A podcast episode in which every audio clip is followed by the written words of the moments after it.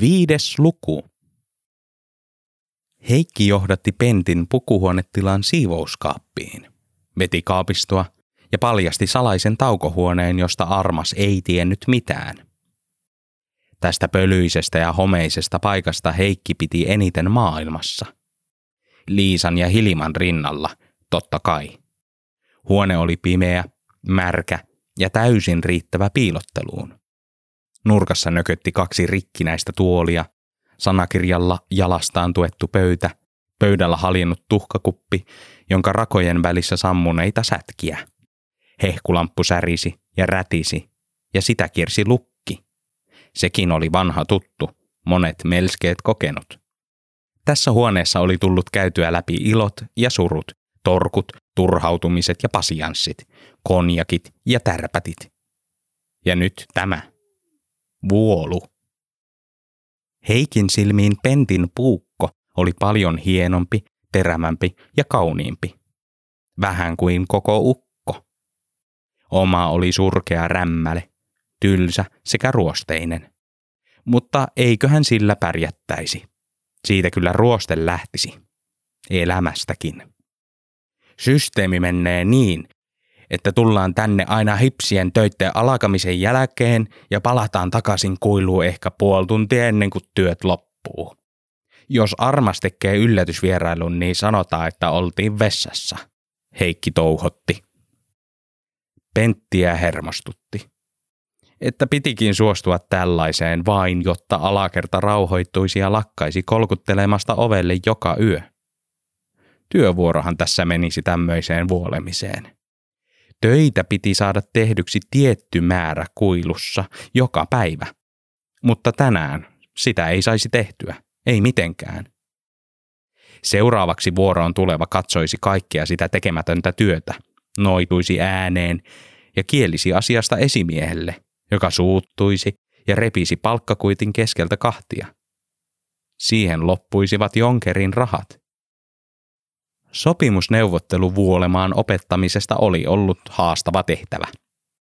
Ensin Pentti oli yrittänyt ehdottaa vuoluille ilta-aikaa, mutta Heikki oli puolestaan vedonnut perheeseen.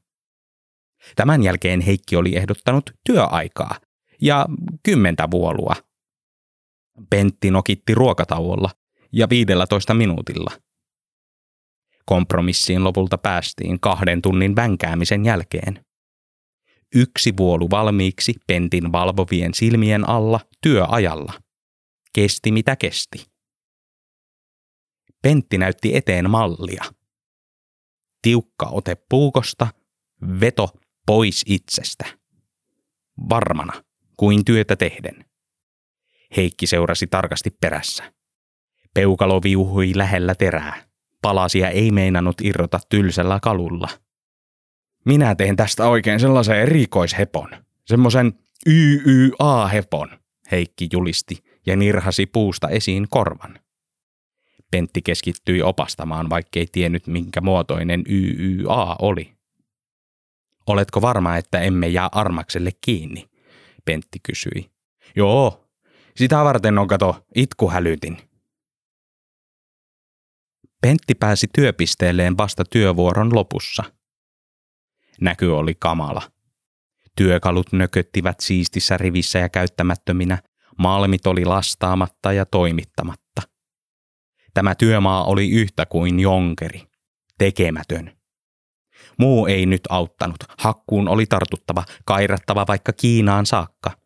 Puolessa tunnissa, ennen kuin seuraava porukka tulisi työmaalle. Hän nosti poran, valmisteli sen käyttöön ja pyysi Heikkiä katsomaan täsmällisempää paikkaan, johon iskeä räjähde. Ripeästi nyt. Heikki nojasi seinämään ja pyöritteli teostaan. Kato tätä vuolua. Tässä tiivistyy meidän hedelmät ja Liisan YYA-hepo. Eihän me nyt aleta enää mihinkään hommiin tässä. Tämän sanottuaan hän lähti. Kotiin päästyään Heikki laittoi ruokapöydän ääressä lukulasit päähänsä ja pyöritteli vuolun korvaa tyytyväisenä. Liisa nousi syliin ja katsoi myös. Sellaista tyttärensä läsnäoloa ei isä ollut tuntenut pitkiin aikoihin. Tähän se tiivistyi koko hyvinvointi, hassuun YYA-heppaan. Vuolu piti tuoda päivittäin ruokapöydän päähän. Sitä sitten koko perheen voimin katseltiin lusikallisten välissä. Sellaista rauhaa ei perheessä ole ennen ollut. Heikin päivät salahuoneessa vuolua väkertämässä olivat monin verroin viihdyttävämpiä kuin synkät hetket työpisteellä. Työtä ei juurikaan saanut niinä aikoina tehdyksi, mutta aivan sama. Armas ei sitä tulisi tarkistamaan, ja jos tulisikin, siihen oli vedenpitävä itkuhälytin. Sitä paitsi, Heikki mietti, oli lähes sama olla tekemättä töitä ollenkaan kuin mennä sinne turhautumaan niiden kojeiden pariin. Säästyisi hermot, paranisi elämä. Vielä kun malttaisi olla koskematta korkkiin, niin kaikki olisi sitten hyvin, ja itse olisi ideaalein aatteen mies. Hilimankin huulista paistoi orastava hymy. Oli se kai ihan tyytyväinen elämäänsä. Niin yksinkertaista ja perherauhan takaavaa yksi vuolu on. Heikki päätti, että se vuolu ei saisi valmistua ihan hetkessä.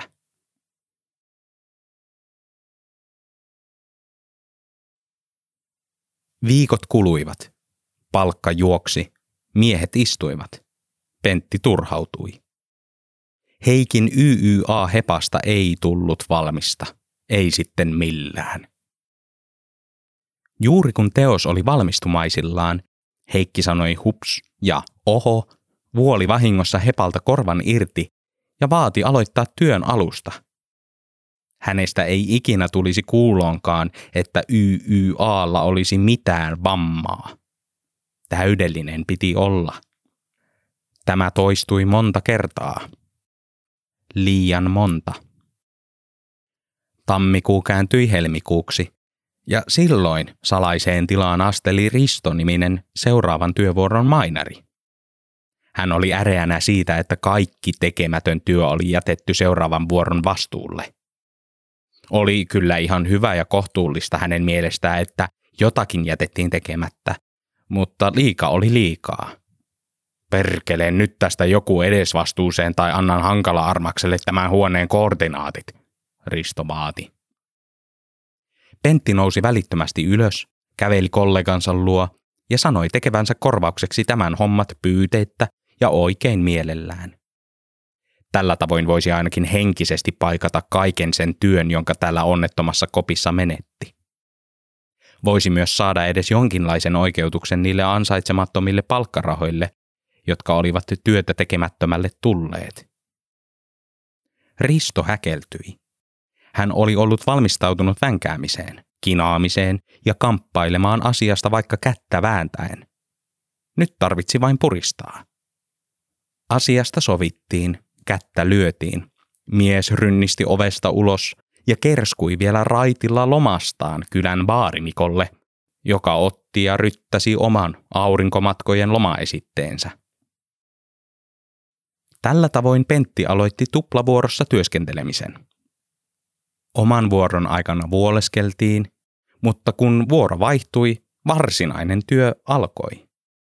Pentti toimitti räjähteet, nosti malmin, kuljetti sen eteenpäin ja siinä sivussa katsoi toisen vuoron kollegoita, jotka eivät tuntuneet olevan aivan yhtä ulalla työkalujen kanssa kuin edellisen vuoron työläiset. He olivat nuoria miehiä, yksi jopa Penttiä nuorempi, mutta antoivat arvostusta hyvälle työlle. Katsoivat, kuten vertaistaan katsotaan. He jopa keittivät omin päin kahvit taukotiloissa ja tarjosivat. Sitä vahvempaa, mitä väsyneempänä Pentti töihin tuli.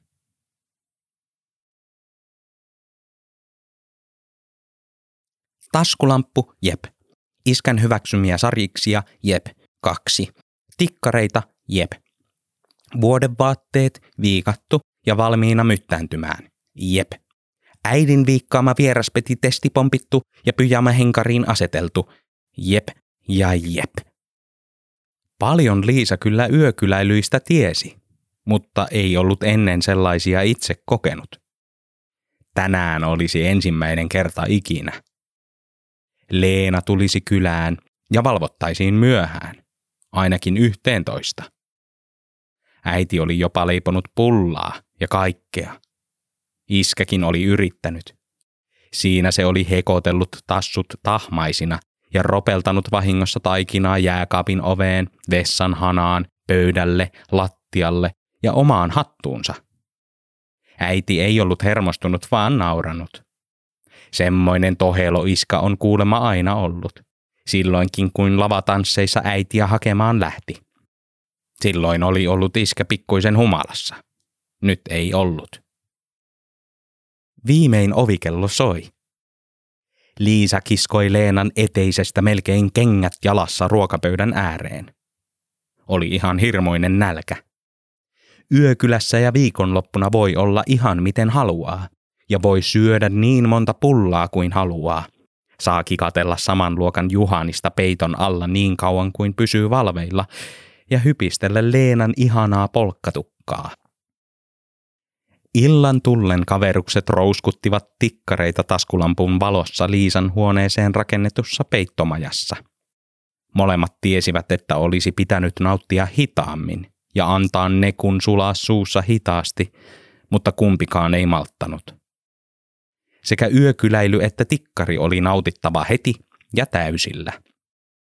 Liisa huomasi jännittävänsä kummankin loppuvan ennen alkujaan.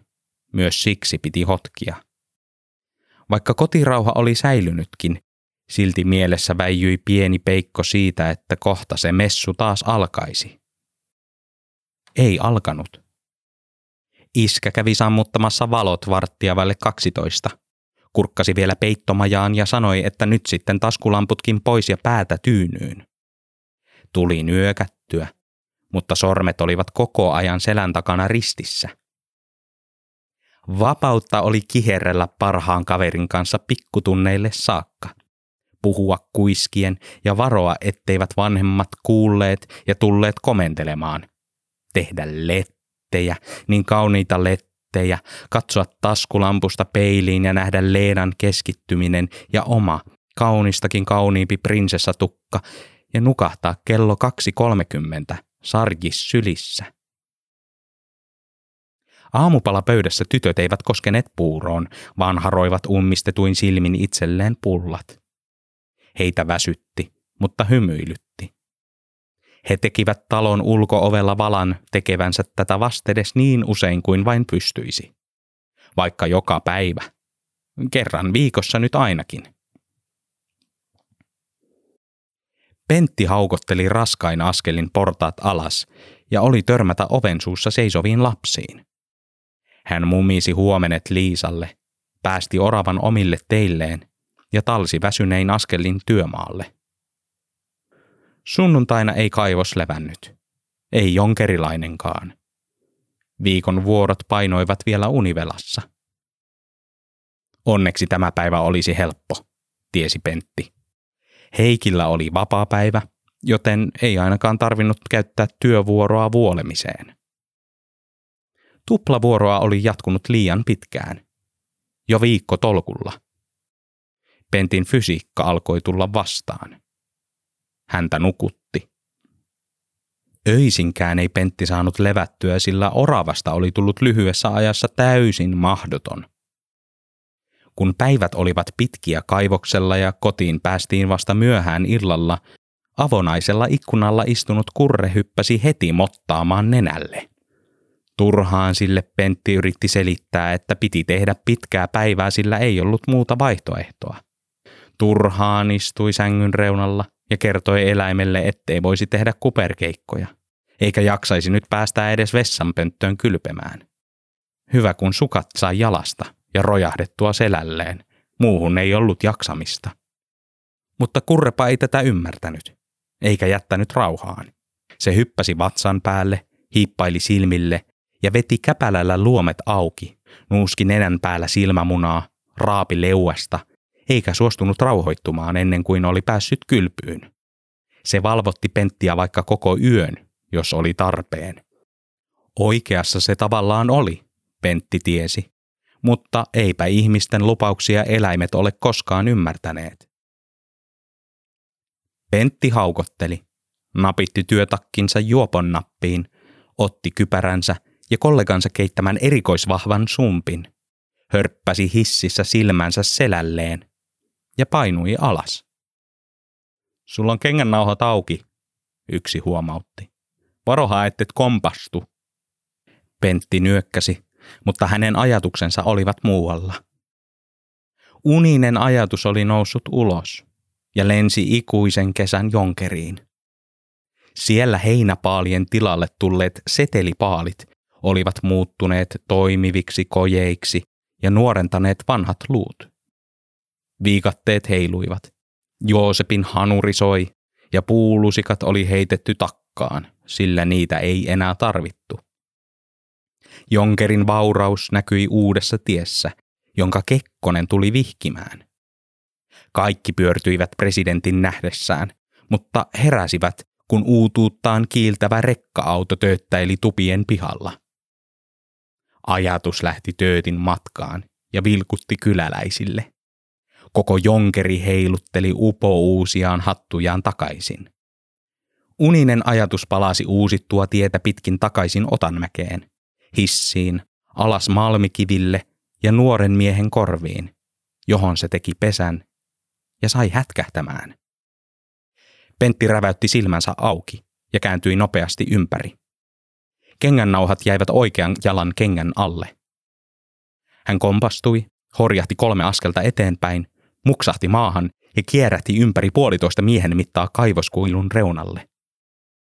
Jollei teräspalkkia olisi tullut miehen ja kuilun väliin, puolen metrin päässä olisi ollut varma kuolema. Siinä teräspalkkia vasten Pentti laskeskeli, kuinka monta tällaista työvuoroa vielä kestäisi ennen kuin nukahtaisi ja heräisi vasta haudassa. Kului päivä, kului toinen. Orava oireili, muksi naamalle ja sylki kenkiin. Kolmantena päivänä Pentti oli nukahtaa räjähteiden päälle. Neljäntenä päivänä tapahtui käänne.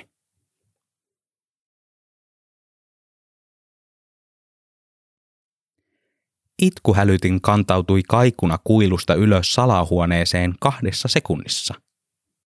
Heikki ja Pentti ryntäsivät hitaaseen hissiin, jossa toinen kertasi vessatarinan ja toinen hieroi silmänsä väsymyksestä sekä häpeästä.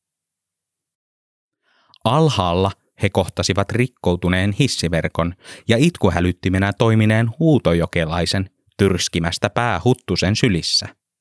Sekä hankala armaksen, joka katseli pää punaisena kaksikon jättiporan rikkoutunutta terää ja tuhoutunutta hissiverkkoa. Vaikka oli hämärää, armaksen kaljusta erotti punaisen värin. Mitä te siinä teette? Armas tuhahti. Käytiin vessassa, vastasi Heikki. Yhdessä. Mulla on ujo pissa yksinäni. Armas puuskahti. Hän mietti, että mitä vähemmän tätä työporukkaa näki, sitä paremmin pystyi uskottelemaan itselleen heidän olevan vain mielikuvitusolentoja tai painajaisia, joista pääsisi helposti irti heräämällä. Tässä ryhmässä ei ollut hyvää kuin Heikkinen, joskin hänen otteensa oli viime kuukausina myös alkanut huolestuttavasti herpaantua. Esimiehen päivä oli alkanut mukavasti teellä ja vähillä paperitöillä, mutta oli mennyt välittömästi pilalle, kun päähän oli ilmaantunut yllättävä tunne siitä, ettei alhaalla ollut kaikki reilassa. Kun häiritsevä ajatus ei jättänyt rauhaan, Armas manasi itsensä ja asteli vastahankaisesti hissiin. Vielä enemmän ja vielä voimakkaammin hän manasi, kun näki tuhon. Ennen kuin Huttusen soperusselitys oli mennyt aivan puuroksi, oli hän kertonut jokelaisen yrittäneen operoida uusittua poraa, joka oli osoittautunut hintelää miestä painavammaksi ja alkanut heittää tätä seinämästä toiseen. Huttunen oli ensin komentanut jokelaista päästämään porasta irti, mutta luikku oli ollut kauhusta niin kankea, ettei ollut kyennyt. Lopulta Huttunen oli itse heittäytynyt jokelaisen jalkoihin koko painollaan. Pora ei enää heittelehtinyt hallitsemattomasti, mutta veti molempia miehiä kyydissään hissille saakka, johon työkalu päätti kairautua ja moukaroi sekä terän että hissiverkon vaihtokuntoon. Että pitikin tulla tänne alas, puhisi armas itsekseen. Toisaalta ei niin pahaa, ellei rahtuneen hyvääkin. Nyt kun täällä kerran oltiin, oli sama tarkastaa myös Korhosen ja Heikkisen työpiste. Käydäänpä katsomassa teidänkin työn jälki, esimies murahti ja ihmetteli, miksi Korhonen rupesi tärisemään. Työpisteelle päästyään Armas saapasteli sikin sokin pitkin keräämättömiä lohkareita, jotka eivät olleet päätyneet eteenpäin, vaan nököttivät siinä hiljaa odotellen pääsyä osaksi maailmankauppaa. Paljoa esimies ei käytännön töistä tiennyt, mutta tiesi kyllä viimeisten kuukausien tuloksen. Laiskaa työtä. Mitä te olette tänä aamuna tehneet? Armas kysyi. Kysymys yllätti Heikin. Hän oli loihtinut vessatarinan siinä uskossa, ettei lisäkysymyksiä tulisi. Kaikkihan nyt vessassa kävivät, vaikka Armaksesta ei ihan mennyt takuuseen. Mitä tänä aamuna oli tehty? Vuoltu, mutta se ei esimiehelle kelpaisi. Nämä kivet olisi pitänyt omalla vuorolla saada eteenpäin. Vuorojen vaihdossa räjäyteltiin, sitten taas lastailtiin. Hän huomasi, ettei Penttikään aikonut sanoa mitään. Seisoi siinä vain kauhusta jäykkänä. Heikin tuli itse toimia, pelastaa tilanne ja päivä, päästä pois kaikesta ja saada tyhjennettäväksi selitettyä tämän työpaikan kehnot työolosuhteet, armaksen hankaluuden, oman hyvinvointinsa vääjäämättömän vuolun sekä sen, miksi kivi ei liikkunut. Aatteen mies tarttui tuumasta toimeen. Oli oltava suoraryhtinen, esimerkillinen kainuulainen. Paljastaa kaikki ja paljon enemmän. Puhua suu puhtaaksi tässä ja nyt. Heikki veti syvään henkeä, rojahti maahan ja esitti pyörtynyttä. Esimies koputti kengän kärjellä Heikin kylkeä. Pitäisikö kutsua apua, hän mietti. Ei kai. Tajuton kommunisti oli monin verroin miellyttävämpi näky. Sitä paitsi kysymys oli alun perin tarkoitettukin Pentille. Mitä olette saaneet aikaan tänään? Pentin veri kohisi pitkin ruumista, päähän ja jalkoihin. Väsymys muuttui yliväsymykseksi. Poskien helotus näkyi armakselle asti hämärässäkin. Penttiä hävetti.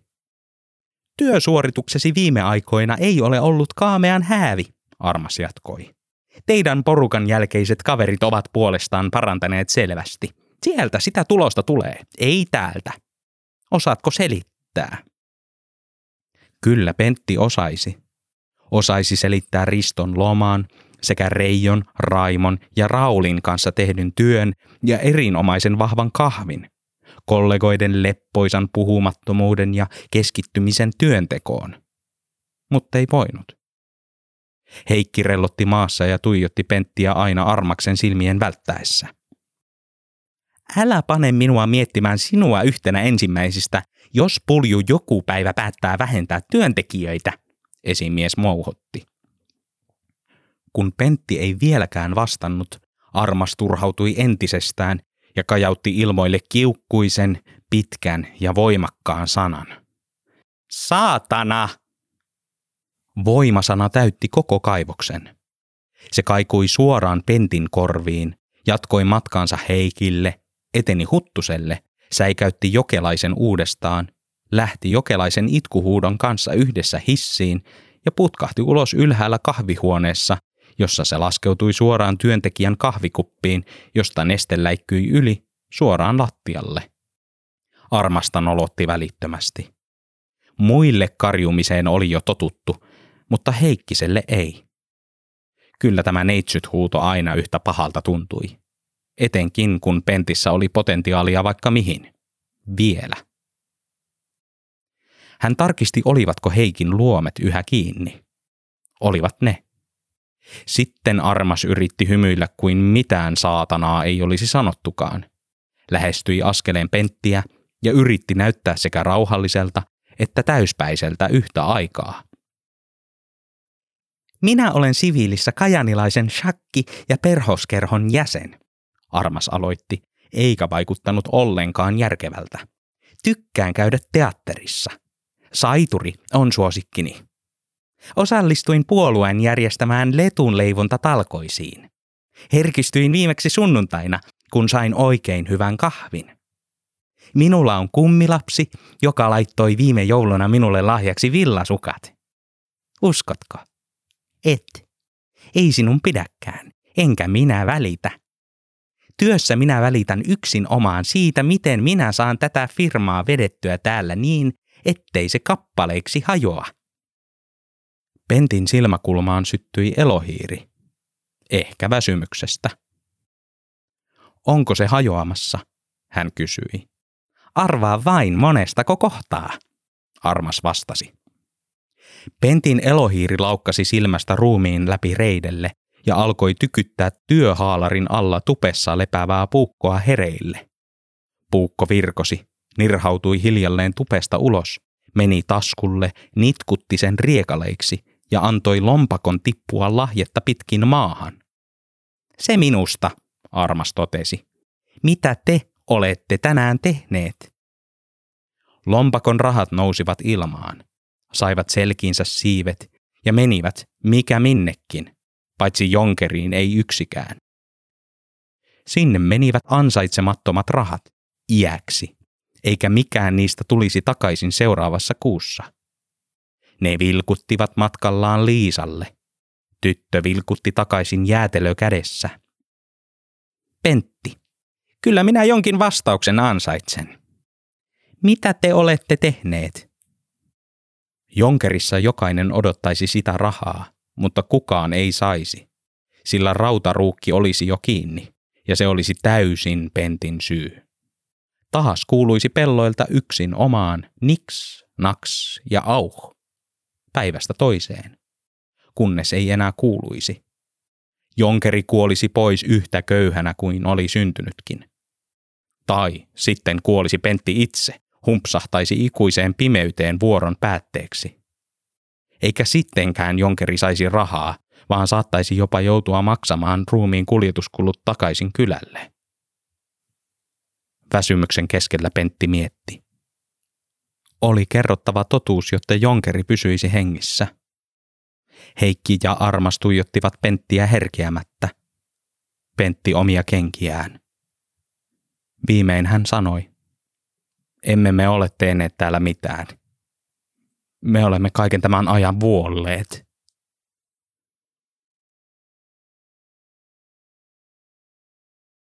Liisa näki Hepan pilkistävän eteiseen jätetystä roskapussista, noukki sen ja puhalsi päältä kahvin purut. Ojensi sen sitten takaisin isälleen, joka istui keittiössä selkä kaikkeen päin. Ei hän ottanut sitä vastaan alkoi hytkyttää hartioita. Tyttö juoksi raput yläkertaan ja kolisteli postiluukkua.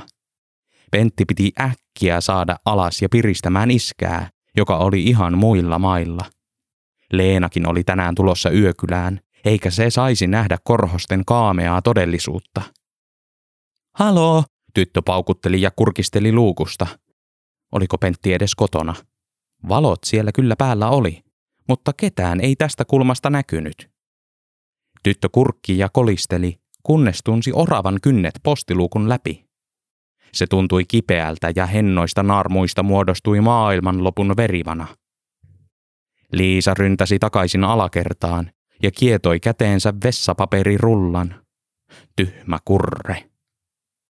Eikä iskä edelleenkään reagoinut tai vastannut. Nyyhkytti vain.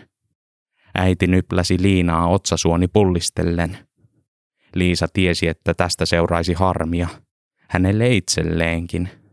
Äidin kiukkua oli niin hankalaa kontrolloida. Eikä pieni tyttö mahtanut silloin sille mitään. Piti vain väistää. Sitten yhtäkkiä kesken kaiken Leena tuli. Liisa kiskoi kaverinsa kengät jalassa omaan huoneeseensa, sysäsi majaan ja otti taskulampun esiin, esitti huoletonta ja nosti äänensä voimakkuutta, kun kuuli olohuoneesta ensimmäiset soperrukset.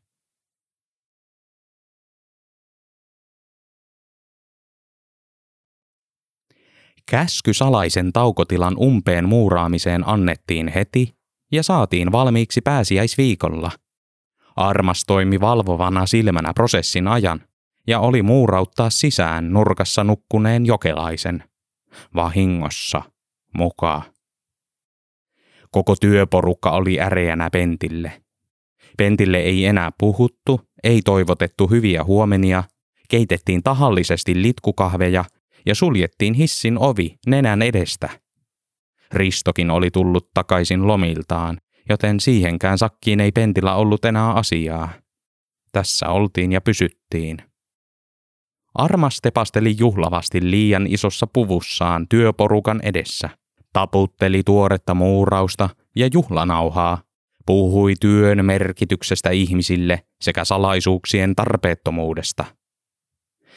Pentti Heikkinen, tule tähän minun viereeni, Armas komensi. Vain jokelainen taputti. Muilla oli kädet puuskassa. Kotikyläsi on kuin rautaruukki. Ja sinä pidät sitä hengissä, ja meitä myös. Tästä hyvästä saat tässä osuuskaupan pussissa henkilökohtaiset ja diskreetit terveiset rautaruukilta. En paljasta mitä se on, mutta voin kertoa, että siinä on tuhat markkaa. Jokelaiselle tämä oli aplodien arvoinen summa, hieno raha ja iloisen hihkunnan arvoinen, mutta Huttunen sähähti jokelaisen taputuksen katki. Heikki otti tukea seinästä ja tuijotteli kenkiään. Armas ojensi sakset pentille ja pyysi juhlallisesti katkomaan juhlanauhan muurauksen edestä. Mitä tahdot sanoa rautaruukille? Armas kysyi. Pentti tahtoi sanoa rautaruukille kuin olisi tahtonut sanoa kollegoilleen. Ei yhtään mitään. Hän urahti kuitenkin pienen kiitoksen, joka hädin tuskin kantautui 20 senttiä alaspäin. Ei kuulu, Armas virnisti. Kiitos, Pentti sanoi. Juhlanauha meni katki, ja tuhannen markan pussi painoi vielä enemmän kuin sen saamishetkellä. Pentti suoritti vaitonaisena työvuoronsa ja käveli nyssäkkä kourassa kotiinsa. Avasi oven varoen, etteivät alakerran korhoset kuulisi.